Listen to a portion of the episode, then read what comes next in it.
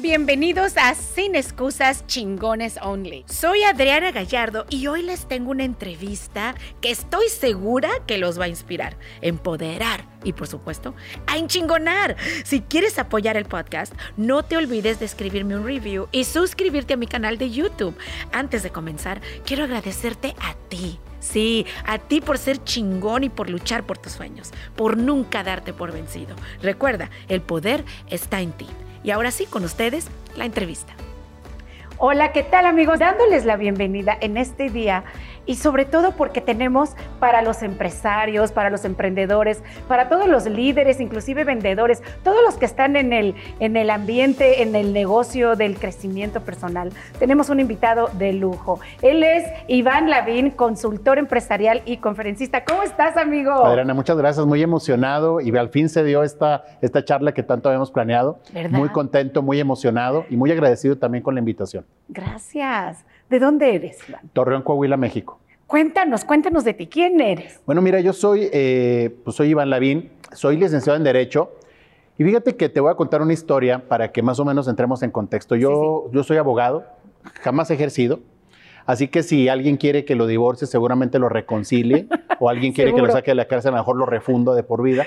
Entonces nunca, nunca ejercí. Sin embargo, la vida me fue llevando por temas empresariales. Durante 20 años mi carrera fluyó trabajando en algunas empresas. Y estas empresas obviamente pues me han llevado a, tener cargos ejecutivos, cargos gerenciales, cargos directivos. Y esto obviamente pues ha sido eh, una de las partes medulares de mi carrera.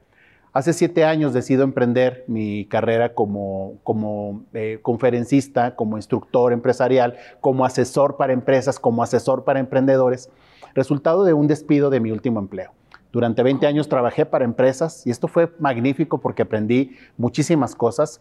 Empecé trabajando desde los 17 años y fíjate que me identifico contigo porque en 1994 yo vendía seguros de una marca que pues ya, ya no existe, se llamaba Seguros Monterrey, nada más que ahora tiene una alianza con Y esta marca pues obviamente en 1994 era una marca que empezó a funcionar bien y yo a los 17 años vendía seguros. Fíjate, era algo muy raro. Tengo mi cédula profesional de asesor, profesional de riesgos. Luego paso a comida rápida seis años y esto me llevó pues a un aprendizaje impresionante. Luego paso. Luego pasas a comida rápida. Sí, me fui a vender, me, fui a trabajar a, un restaurante de fast food. ¿De vender seguros? De fui porque ya quería un ingreso seguro. Imagínate, ¿quién le iba a ah, comprar seguros a un chico de 17 años? Era muy complejo. ¿Quién le iba a tener, quién le iba a tener confianza? Y en aquellos años, en 1994 te estoy diciendo de esto, ¿no? Tenía escasos 17 años.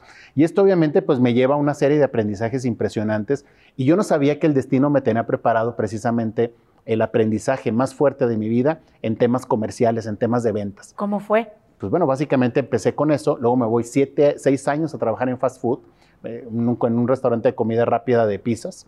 Y ahí Pero pues, hice una gran... Años. Seis años. Muchísimo. Imagínate. Pues fue toda mi carrera pues, este, profesional porque nunca dejé de estudiar.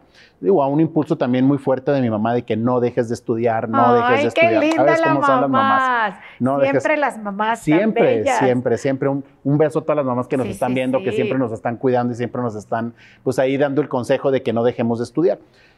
Seis años duro ahí, hago una carrera como gerente general de restaurante, mi último puesto, muy joven, particularmente. Y luego paso, a una venta a una empresa que comercializaba, comercializa barrotes a nivel nacional. Y esto fue también un gran aprendizaje porque ahí fueron mis primeros pasos en una gerencia comercial, empezando, ¿qué crees, Adriana? A liderar generaciones. Y Adriana, entonces este tema de ponerme a trabajar ahora a vender abarrotes, pero empezar a liderar gente, que, era, que me doblaba la edad o que incluso tenía más años trabajando en la empresa que yo de edad, pues fue un verdadero reto. Ahí es donde empiezo a tener mi primera visualización de que había un tema de liderazgo pero relacionado con las generaciones. Yo no me he dado cuenta de esto. Yo no me he dado cuenta de esto. Era inconsciente. A ver, cuéntanos, porque hay mucha gente que está allá afuera que seguramente está en ese lugar, donde se sienten menos o se sienten intimidados por otras personas que, tienen el doble de edad o tienen más tiempo en la empresa. ¿Qué es lo que te pasó a ti?